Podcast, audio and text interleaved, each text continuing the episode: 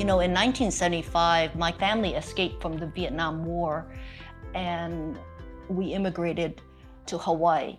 And in growing up there, one thing I recognized was that education really opened the doors to opportunity for me in some very critical ways when I was able to not only access that opportunity, but also thrive in that opportunity. And I just really want to be doing the work to pay it forward so that others can have access to jobs and careers that make a difference, not only to themselves, but their loved ones.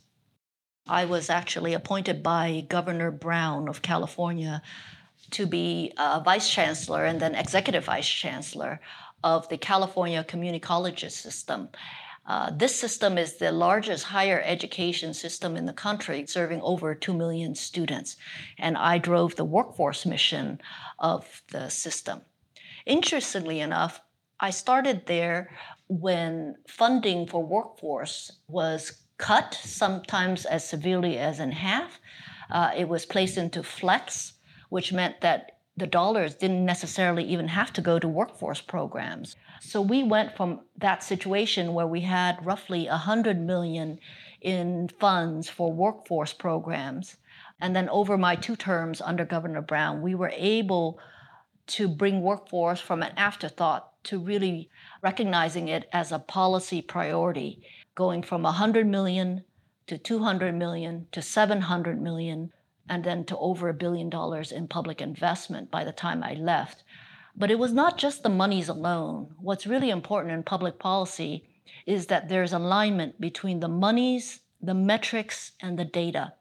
So we did work in all three areas in order to grow public investments. We restructured how the monies flowed, what we measured as outcomes for workforce programs, and then the data. We provided tools to all our education institutions, as well as the public at large, to know how these programs were doing and how the monies were invested. And so it was the combination of aligning monies and metrics and data that built the confidence of California to invest in workforce programs, specifically career technical education programs that helped students uh, land successfully into employment. I'm really grateful for this gift, which is the opportunity to continue pushing the envelope on workforce development, but also to work collectively with all the partners out there to create social mobility and economic mobility for more in our communities. You know, in uh, all my years of workforce development, the thing that I love best is hearing the stories straight from the mouths of students when they talk about the difference it has made in their life or the difference that it has made with their family to be able to pursue this education and to pursue the education at a moment in time that would have been very difficult.